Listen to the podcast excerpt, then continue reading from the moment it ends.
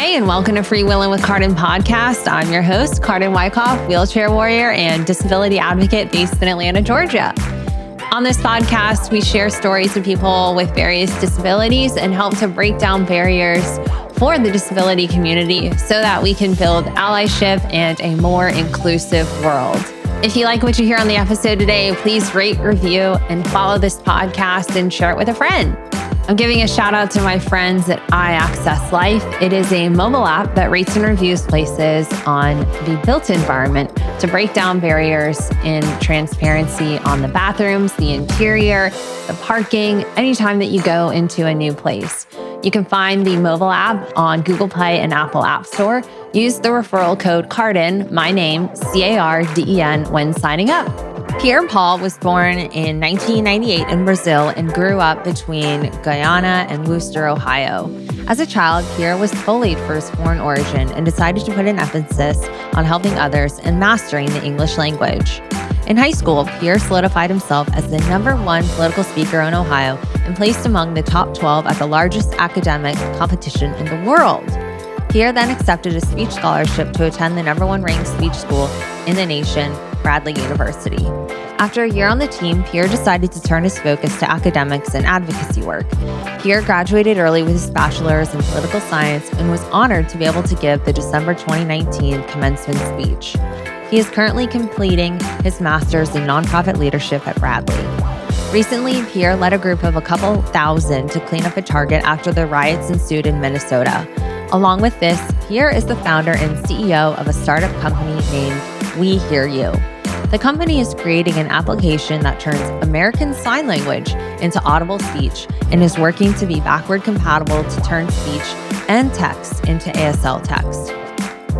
Pierre is the most wonderful example of a strong ally for the disability community, where he listens, speaks, shows up, and takes action to create a barrier free world for our community.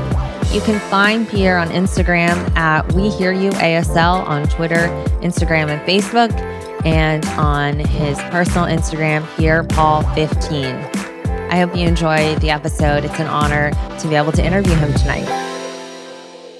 Hey, Pierre, thanks so much for joining the podcast tonight.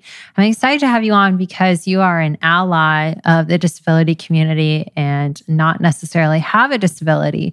So I'm excited to hear your story about how you are becoming and continue to be a strong ally of our community. Welcome. Thank you so much for having me. It's my pleasure. Thanks. And talk to us a little bit about your background and how you got involved with helping out the disability community. Absolutely. So, my name is Pierre Paul. I was born in Brazil, but I grew up in Guyana. And then my family moved to Ohio. So it's really one of those stereotypical immigrant stories where my parents wanted to create a better way of life for my family and I.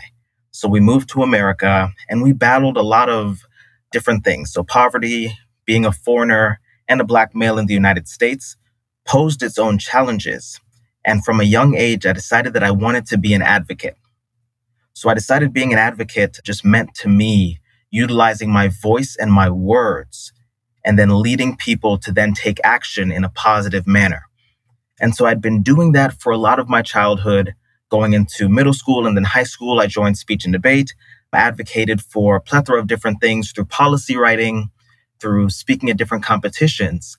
But it really wasn't until I got to college that I realized the amount of opportunities that were out there and the amount of individuals who are at disadvantages because our society sometimes has a one track mind. So my advocacy work in terms of individuals with disabilities really came from my work on my project, We Hear You, a company I created that is working to create an application that turns American Sign Language into audible speech and then be backwards compatible to turn speech and text into American Sign Language.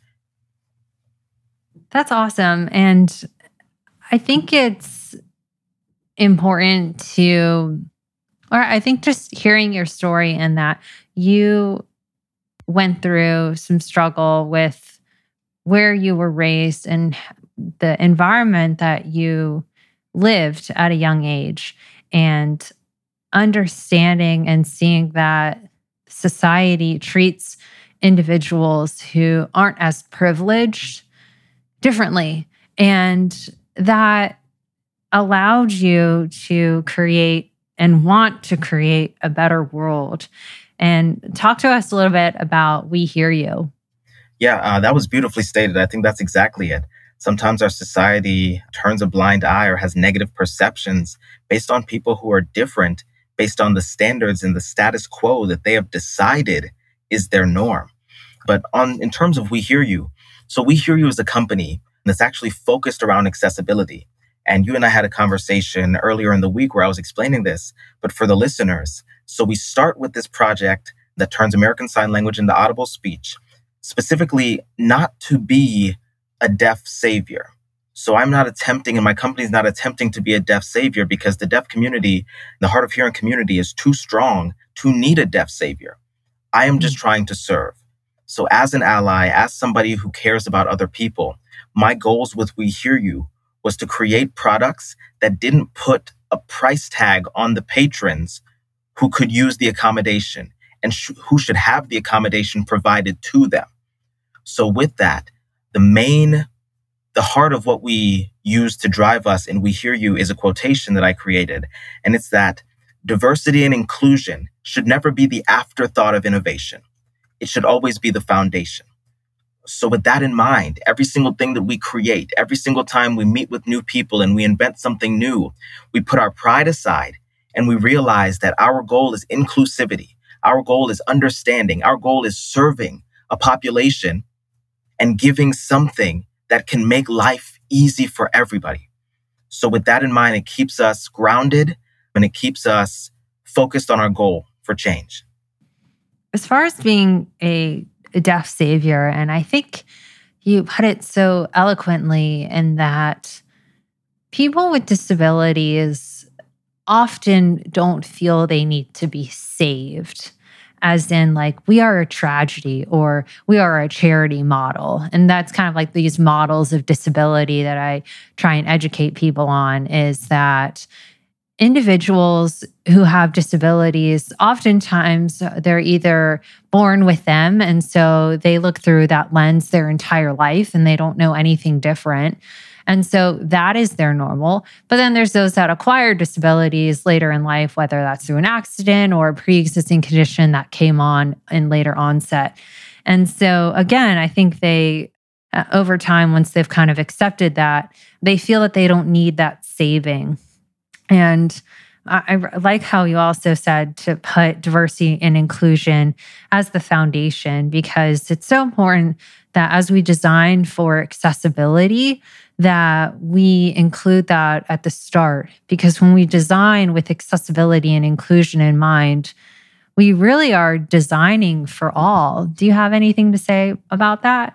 No, I could not agree more. Jumping off of that, when we do keep diversity and inclusion at the forefront, then there's not this mad scramble after the company has been formed, after the organization has been started, to then figure out how to add these other elements. It's sad, but in our society, we treat individuals um, with different exceptionalities, things that make them different. We treat them as like a footnote that we have to add at the bottom of the paper, when in actuality, their content should be put at the heart of the paper. It is used in the intro, it is used in the body, and it is used in the conclusion so that when we have a finished paper, it's well rounded. It's completely well rounded. It's not just something that we sprinkled in at the end to look a certain way. It's something that we build our buildings off of, we build our companies off of, we build our families and our friends off of this idea of inclusivity and diversity and respecting it and appreciating it so that at the end of the day, it's never a concern companies don't have to make a mad scramble and feel as though they're having to do this. And individuals with these exceptionalities should never feel as a burden for being born a specific way that just makes them unique in their own in their own light. Oh wow, that is a beautiful metaphor and I am going to use that in explaining why accessibility and disability inclusion should be always included is that thinking thinking of that essay, disability inclusion is generally in the footnote or an afterthought or just looked at as a checklist, but it needs to be fluid in the intro, in the body, in the footer, in the header, everywhere in between. Uh, that is that is so cool. I never really thought about it like that. I do notice how a lot of laws nowadays are coming out, and I've seen this in Ontario, in California, and other disability acts. People and cities are realizing, oh crap, we need to enforce X, Y, and Z to help people with disabilities. And yet, disability inclusion and these acts, especially the, the, Americans with Disabilities Act in the United States, was created 30 years ago. And yet today we're still trying to come to terms with it and to include those with disabilities. Do you have any thoughts on that? Yeah. When it comes to the ADA, like you said, 30 years, it's not a whole lot of time, but you'd think it would be enough for us to really start acclimating to this and respecting it and utilizing it. But instead, it's something that people find loopholes in and skate around pretty easily. And it's upsetting. It's very hmm. upsetting because what we end up seeing is that instead of providing accommodations so that others can feel comfortable in society, we force others to acclimate to the hearing world or the seeing world or the able bodied world, when in actuality, it should just be a world that has inclusivity. So nobody's having to adapt for anything. It's natural. Like you said, it was fluid. So I am interested to see what happens in the near future as the ADA really gets a critical look at what they've attempted to do, what they are attempting to do. And I personally am happy to throw my writing ability in the rink, throw my voice in the rink to mm-hmm facilitate more change so that we're not seeing this mad scramble like you're talking about with some states to now fix it or now thinking, gosh, we've been letting this slide for too long. Now we need to do something. Mm-hmm. It seems like change is happening in our generation at this point in time. And I think if we lose the fire, it's going to be another 30, 60, 100 years. And it is kind of sad to think that it takes a pandemic, it takes the racial injustices that we've seen in 2020 to kind of come to terms and to start making change. I know a lot of companies are all about diversity and inclusion right now. And I'm in this diversity and inclusion course at Cornell right now. And it's just been so amazing. You, well, you and I are both in it. Duh. That's how we met. I totally spaced. Um, but I think what's been really fascinating to learn about the inclusion piece is the difference between representation in terms of numbers, which is okay, we need to check the boxes to have so many women on our board, so many people of color, so many people with disabilities. Okay, we've checked off the percentage. That would be representation. That's not inclusion. Inclusion is when you have that sense of belongingness and when you feel that your uniqueness and the values that you bring to the table are included and used as a resource in the organization. Yeah, no, I completely agree. What we're seeing now is reactivity. It's reactivity because the proactivity was lacking in the beginning. So now there is this mad scramble. And in this mad scramble, it's not even the beauty of inclusion that's happening. Like it's not the mm-hmm. beauty of actually making people feel comfortable in their own space. It's filling numbers, fitting quotas, checking boxes, making it look good on paper. When in reality, the emotional aspect, the, the beauty of inclusion isn't happening. And you hope that it happens once these individuals have a place. But at the same time, it would be so much easier and so much more respectful to really address the problem as it is, as opposed to trying to look good for the media or look good for the people in the neighboring cities, et cetera, et cetera. Mm. What would you recommend to companies, especially to understand the importance of disability and inclusion and awareness? In terms of what I would recommend to companies, there are a couple things. First and foremost, education. It's so cliche and people get tired of hearing it, but education is so important. If we don't understand where the injustices and what happened to individuals with disabilities in the early 1900s and in the late 1800s into the mid 1900s, if we don't understand why the creation of the ADA was so vital to what we see today, if we don't understand the trials and tribulations that have been faced by people, then it makes it so much harder to actually serve those people. It makes it so much harder to help those people with an open mind and an open heart. So I think first and foremost, companies need to educate themselves on the history of what has happened and how individuals with disabilities have been treated. After that, active listening. We are so good at passive listening because it's a fast paced society, technologically advanced, everything. You pull it up, you see it, you swipe, you go. but that's not active listening. When we passively listen, we listen just to nod and make somebody feel good. But mm. when you actively listen, you let what they say infiltrate your mind, infiltrate your heart, and then you are now acting with the words that they gave you. You are now acting with the signs that they gave you. You are empowered by the beauty of what they were saying because you weren't just listening to nod, you were listening to understand. Hmm. And I think once those two things are put at the heart of what companies do, it makes inclusivity and disability awareness and it makes everything come so much more together, more cohesively together. Mm, yeah. Active listening is a difficult thing to learn. And it's something that, you know, I'm definitely not perfect at, but always working to strive and be an active listener and to really listen empathically as well and not to listen to respond, but to listen to, like you said, to understand and absorb and then respond. And education, there is a, a lot that we've learned through the history. If you've ever watched the Netflix film Crip Camp and seeing that disability revolution and who came before us and what they had to experience we learn from our mistakes and we learn from the history and hope that we don't repeat it. Absolutely. Absolutely. Hmm. There's a quotation. I think it was Albert Einstein who said it, but he said, Intelligence is the ability to entertain a thought without accepting it as your own.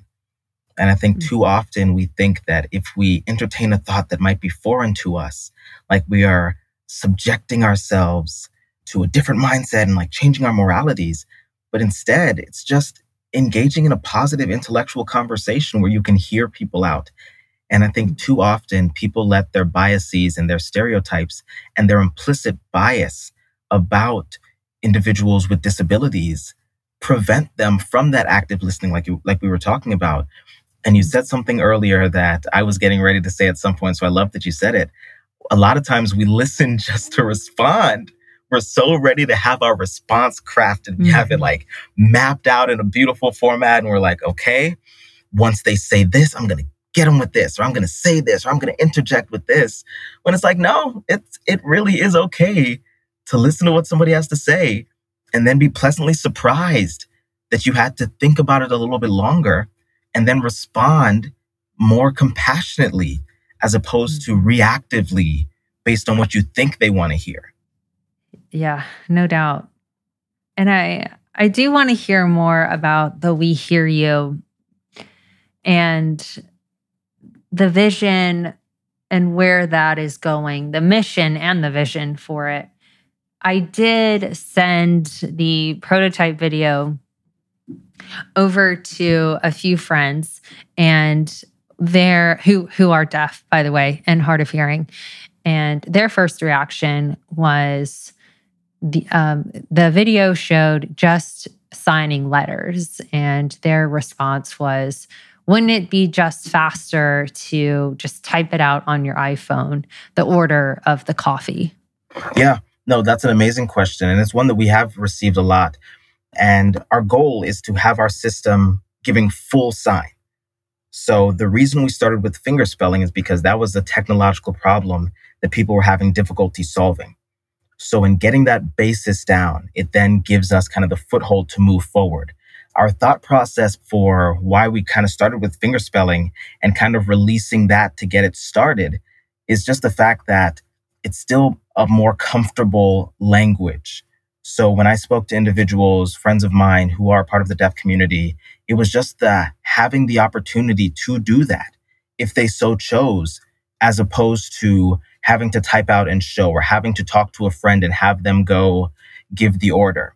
So yeah, right mm-hmm. now with our prototype, it's just doing finger spelling, which I'm extremely proud of my team for getting up and running because it has been difficult. It has been a feat. But as we speak right now, my team is working to get full sign recognition. So you can go up and sign large coffee without having to finger spell and it will pick it up and translate it. So yeah, the prototype definitely is a rough version, but the goal that we have moving forward is a whole lot bigger and much more it's much less less tone deaf to what is happening inside of the deaf community. Nice. And I know company like Starbucks already has baristas in a few locations that have employees that are trained to sign and are fluent in ASL. And so, in, with the com, is the goal to help replace having to hire full time employees, or would it be in a combination? No, great question. Goal absolutely is not to replace live signers. That is in no way what we're attempting to do. And we only want We Hear You to be in smaller, like small businesses that can't afford to have mm-hmm. a live signer present or not every one of their individuals there knows sign language. So we hear you in terms of our sign language translator eventually should get rid of itself realistically. Mm-hmm. So we have this as an accommodation that will be utilized as American Sign Language is normalized more so. And then from there, we're going to release it onto the App Store for people to use if they so choose to, not use if they don't want to, and then move forward with different aspects of We Hear You but no, we are in no way attempting to get past the need for live signers because realistically, I think it was in 2019, American Sign Language was the third most learned language in college, second to uh, French and Spanish. Hmm. And that's saying a whole lot. And I think just letting people see it, letting people know that it is okay to like see sign language normally in everyday society. It is okay to see somebody go up to the register and sign and have that fluid conversation. And I think that normalization is really what's going to be beneficial to the community. Um, and with that, we are so open to getting more constructive feedback and learning more from the deaf community because realistically, my first, uh, the first two months, I started this project two and a half years ago. So the first two months, I spent about two months as a whole just reaching out to deaf institutions and trying to open up dialogue with the deaf community as a whole. And realistically, I was met not with the most friendly responses. And it didn't upset me because I understand that in, when we look through the history, so many times individuals have tried to solve a problem or see a situation as like, I'm going to fix this. And it just ended up being detrimental to the community. So, hmm. with that in mind, we hear you in terms of the sign language translator. We're open to changing gears. We're open to changing, stopping if that's what the community asks and that's what the community needs. But I do think once we get the full sign available, even if it's not something that's utilized in small businesses, it being in the App Store for free with that full capability will have benefits to any individual who wants to use it. Um, and luckily, there was a student in Wooster High School, which is where I grew up, uh, in Wooster, which is where I grew up, who reached out because he wants to work the cash register at his school. And he's a deaf individual. Mm-hmm. And so we're actually creating a specific version of our We Hear You system to give to him so he can get familiar with, try it out, and give us his comments and feedback and concerns with that technology available so that he can run the cash register without assistance because he wants that independence. And if we are able to give that to him in any way, we absolutely are going to exhaust all of our options to do so. Hmm. I love that idea of empowering them through the workplace accommodation and having that independence and freedom and being able to secure employment is something that is has been a burden in the disability community just because companies don't know how to support individuals with disabilities to the fullest, whether they don't have the money. Even though it's illegal, it still happens. And so, what has been the response from this employee? So, it has just been, he is, I think he's 16 years old. So, he's super young. He's just wide eyed and excited about the world and doesn't want to mm-hmm. miss out on any opportunities. And it's just the fact that the reach out happened because I have a meeting with him tomorrow. And it's just going to be getting him the system, learning from what he wants and what he needs, and tailor making the product to his needs. Because if we hear you turns into something where we literally have to craft a specific one for every individual with a hearing exceptionality or who is deaf, then we'll do it. Like we will absolutely do it because one thing that I love is that the team that I have behind me, I'll tell you, they are not sticking by my side because I'm paying them well. I am broke as a joke. They are sticking by my side because they know my heart, they know my goals, they know my intentions. And seeing somebody who's able to reach out and feel like we are giving them hope with what we are creating makes all of the good days and all of the bad days, all of the good comments and all the bad comments, um, they make them all feel a little different in respects to the real change that we're seeing with real people. I know you mentioned earlier about the concerns from the deaf community, and I'd like to hear more about what those concerns were and, and what you've learned about yourself through working with the disability community. Yeah. So, realistically, just being completely candid, so a, lo- a lot of the responses I got, it was either surface level, no response at all, or people who didn't really believe that we were able to create what we've already created and what we continue to create. So within this week, because we're launching on Saturday, this week I have received more comments, both positive and negative, than in the past two years with my mm-hmm. attempted outreaches. And a lot of the comments were tailored towards whether or not I was trying to get rid of live signers, which absolutely not. We're going to make a statement on our website. And at the opening, I'm going to make that clear. Additionally, it was asking about full sign capability, which is a great question. And just from the technological and development side, we are not there yet, but we are working to get there. We're not going to stop until we get there. And other concerns really were whether or not this product was needed. And that's all based on opinions, all based on perceptions. Some individuals that I spoke to were like, absolutely, we love this. Thank you. Others were like, we don't need this. We're fine with what we have. Thank you. And again, this might not be politically correct, but please correct me if I'm wrong here. I do see some similarities between the plight faced African Americans in, in America and individuals with disabilities. And I think both of the plights that have been faced by both groups sometimes makes it hard to trust outside entities coming in.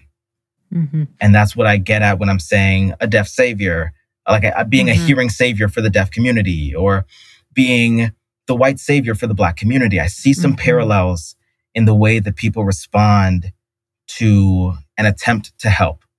And it's just made me mm-hmm. realize that I have to recraft the way that I want to go about things because I am still looking through the world in my lens. Yes, I've faced trials and tribulations in my own respects, but I haven't faced them in terms of disabilities.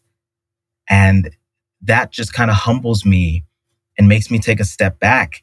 And I listen so actively and so critically to the things that people say because I never want to be too prideful to change what I'm doing to serve mm-hmm. another group of people just because we worked long hours doing X and now they want us to do Y. That's not the case.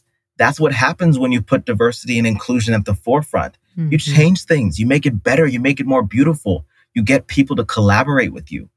So, in this past week, I've really been challenged more with comments about why I'm doing this, what makes me have the right to do this, whether or not this is even going to be beneficial. And with that, it's been okay, team, let's figure it out. Let's answer these questions. Let's look critically at ourselves and decide what we're doing, what our motives are. And I think what's really been just propelling me forward is the fact that my intentions are good. My intentions have always mm-hmm. been good. And I'm not doing this for any any monetary gain or any like fame X, Y, and Z. I'm doing this because I have the capability to do so. I reached out to individuals who asked for a product like this, and we're attempting to deliver something to help the community. And with this launch, there's going to be some backlash, there's going to be some feedback, and we're ready and excited to take it and make the product better.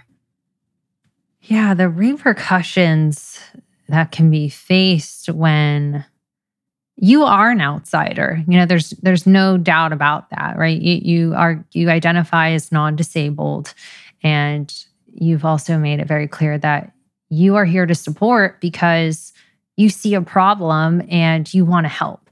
And it's so easy. And I think this is true for any marginalized group and really just mammals in general is that we see outside of our group as a threat. And so the biological response is fight or flight. You know, that is that primal brain. And people have to realize that they have to get past that primal brain and to really respond and reflect and to understand use that neo that new brain that we have in our frontal cortex and really understand that it's coming from a place of compassion and empathy and that you're not a threat and so how do you continue to I guess you have to prove to yourself, to the disability community, that you're not a threat. How do you do that? Yeah, and it's been it's been really interesting because one of my talents and one of my fortes that kind of propels me pretty well through life is my public speaking ability. I pride myself in my public speaking. I'm very deliberate with my words. I love studying rhetoric and I've worked very hard on my ability to speak well. And it's been such a fun challenge to find new ways to articulate what I'm trying to say as somebody who does not completely know American Sign Language and is somebody who um, is learning American Sign Language and is trying to help this population, not even necessarily like serve this population. And I think the way that I combat the fear that other individuals feel really is sitting down, having conversations, speaking as openly and candidly, answering questions. I'm never afraid to get on record having a conversation and have one with multiple people or one person because I think when the goal is understanding and the goal is respecting mm-hmm. one another, I have nothing to worry about. I have nothing to worry about because I don't go into conversations with this negative energy or this bad mentality about the situation. I know that my intentions are good. And as somebody who has faced trials and tribulations in my life and have seen people come into my life pretending to try to help and then not help, and people who actually want to help that I shut out, it's a learning process. And I can't fault anybody who has their guard up, who has their blinders on, who is choosing to actively push me to the wayside until I prove myself, until I make steps, until I make more headway. And I think it's going to be follow through, a lot of follow through. So it's one thing to say that we started with ASL letters and now we're moving towards words. It's another thing to get them those words because mm-hmm. realistically, it, it hasn't been easy.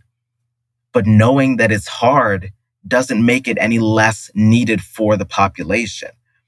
And I think that follow through is going to be what really sets us apart and what really helps me fit comfortably within the society without as much backlash. But it's all a learning process. It is all a learning process. Yeah, it's what we've learned in this diversity and inclusion course at Cornell is, you know, how do you really build that psychological safety, which adds value to inclusion and is the driver of inclusion. And it's really building that trust. And how do you build trust is by not only listening and, and speaking about what you plan to do, but that follow through and then continuing to communicate that you are delivering and then to deliver and then follow up on the delivery and then to continue to request feedback and ask questions. You know, it's a continuous feedback loop. And and yeah, another thing is how you mentioned just really empathic listening and sitting down with people, learning and and hearing what they have to say, however that method may be. So that is the power of allyship is really showing up, listening, speaking up and and taking action. And and I'm so thankful to have you along the way. What is the continued outlook? Like what's the timeline for We Hear You? Anything that you can share with us? Yeah, so I can just say that this launch on Saturday is going to be a blast. It's going to be a great learning experience. And then from there, I'm giving my team a break. And while that break is happening, we're going to be collecting data and putting it into our system and working it through to get words as soon as possible. We Hear You isn't just the sign language translator. We have two other phases that are pretty secretive now, but come between January and March, the prototype for our second invention should be released. And I'm super excited about that one. It also helps individuals a part of the disability community, but it goes beyond that as well and just helps in the time of COVID. It helps different people based on where their life is right now. Can't get into too much detail, but We Hear You has two other phases that I'm extremely excited about. This first one, we hope to get it up and running for the population needed, get it those full words, release it onto the App Store, and let people choose to use it or not at their own discretion. And then the second invention is going to be something Um, that is just going to make everyday life easier for a lot of people, specifically individuals with disabilities. We spoke about that one a couple weeks ago. I gave you the little inside scoop. And then our final invention is actually tailored towards helping homeless individuals. And that one's been pretty secretive. Haven't spoken about that one much. But there is a lot coming up between January and July for us. And we're excited to see what happens moving forward. It certainly sounds like you have a small and mighty team there to support you and a lot of exciting things coming in the new year, which I think is uh, truly incredible to see how when individuals are faced with adversity and, and 2020 was surely no exception and to transform that into tangible change and to make the world a better place. And there's no time to do that when you're isolated in your home. and have so much free, more free time on your hands, um, which is really great. So, and I know you also mentioned that you're not there after the money and you want to turn this into a nonprofit. Is that something that you want to speak about as well? Yeah, it's just my master's is finishing my master's in May in nonprofit business leadership. And I've just always loved working with nonprofits. I think the work that I'm doing really is so tailored behind the people that, yes, money in our society is super beneficial. And the money that we gain so far, all of it that we've won in different competitions or won from grant opportunities, have all been funneled back into We Hear You and what we're attempting to do for the community so when I think of We Hear You as a nonprofit, it really is just ensuring that our focus never strays away from helping the people. So mm-hmm. our first event, our first fundraising event was actually not for our organization, but it was for deaf children in Ghana so that they can be able to focus on their education without having to worry about any monetary factors. And so we've been selling We Hear You masks, and 100% of those proceeds go to the deaf children in Ghana through Signs of Hope International, and it's just been amazing to do work like that. And I think making our organization a nonprofit in the future is just going to help keep us on the straight and narrow with the work that we want to do. Do you already have your 501c3 and and how can and if not when do you want to finalize that eh, so that individuals can contribute and also how can individuals contribute now to help support you? Absolutely. So once I finish my master's in May is when I'm going to really go headstrong into turning We Hear You into a nonprofit organization. Right now, we're using the B2B model just to gain some revenue so we can keep paying our developers and keep progressing forward with what we were doing. Then, if people want to help or have any questions, we hear you, asl.com. You can go to the little contact page, send us an email, we're always open to have conversations, set up Zooms in these virtual times. We will make anything work, anything happen. But yeah, that's really the best way to contact us. Social media is always fine too, but I think our website and our email is going to be the best means. Cool, cool. And um, any other, you mentioned the I don't, sorry, I forget the exact name, but you said the deaf children in Ghana. Any other organizations that you want to highlight that people can learn more about deaf culture and the community? Yeah, so I think I just encourage individuals to, it sounds super simple, but going on Facebook and looking up silent suppers or deaf community and reading about what they do when they meet, seeing if they're open to having other people join those conversations, and then just going, going and having a conversation, taking an ASL class, finding out more about the history in your specific city or state when it comes to deaf culture, and then seeing how, if there is any help needed, how you can help, how you can do something that that transcends just the deaf community. That goes into every facet of our community. Learn more about where you are, learn more about the disabilities that surround you, learn about invisible disabilities, and just figure out how you can be more aware and helpful if you ever need to be. You mentioned going and taking an ASL class and in speaking to my friends who are deaf or hard of hearing, they usually push back on that. And their defense is that you're not going to learn sign language in an hour's coursework because it is a full language like English or French or German. And so it's not really as beneficial to go and learn sign language. Do you have any thoughts on that? Yeah. So when I say ASL class, I guess I meant taking the full course loads. So, for example, in my area, they offer the beginner class and then level one through five, and then you upgrade to another set of levels that you can take. So, yeah, I said class, but I do think as a whole, I have heard a lot of things about people trying to learn ASL from YouTube videos or people just doing like a 30 minute thing a day and thinking that that's really going to give them and fully encapsulate them inside of the culture. But yeah, I do think it's more beneficial to, if you're going to learn American Sign Language, dedicate the time and effort and energy into fully learning it. But at the same time, I never think there's going to be any harm in learning the simple pleasantries like, thank you, welcome, I'm sorry, have a great day, just little things like that, just so if there is an individual who uses sign language and you just want to say something pleasant, you can just do so. Sure. There's definitely no harm in doing that because it's like, you know, I know a few things in Spanish and it, it, does go a long way when you try and make a little bit of effort to say those simple pleasures. So I think that's important, really, in any language and culture, even if you're not fully fluent.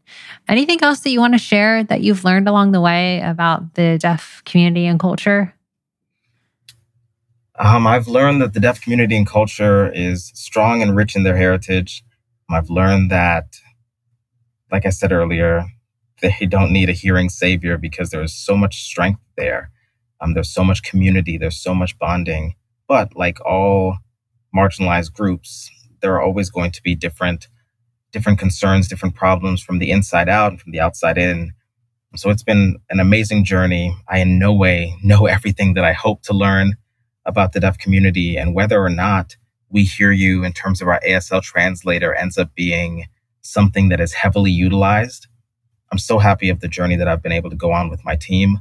I'm so happy for the individuals in the deaf community that have welcomed what we're trying to do with open arms and given us constructive feedback. And for the individuals who definitely still aren't sold, I definitely encourage everybody to reach out, have a conversation. I really will never shy away from a good conversation, especially if it's one where I can learn. So the objective is always be open to learn something new from the people around you and everybody has a story. You just have to learn what theirs is. Thank you so much, Pierre. You're so eloquent, and it shows that you have dedicated your life to communicating articulately and that's such a skill and really allows you to be such an effective leader and allows you to communicate and listen empathically when you can speak really well. So thank you. Thank you so much for having me and i appreciate appreciate you using your voice and helping give me a platform just to speak especially as an advocate. So i look forward to learning from you and learning so much more as i grow Yes, the power of allyship is so strong, and we are thankful to have you. So I hope you have a great night. Thanks a lot. Thank you, you too. Thank you, friends, for listening. Please rate and follow this podcast or text Carden at 470 588 1215 with comments and suggestions. Tune in next week for another disability topic.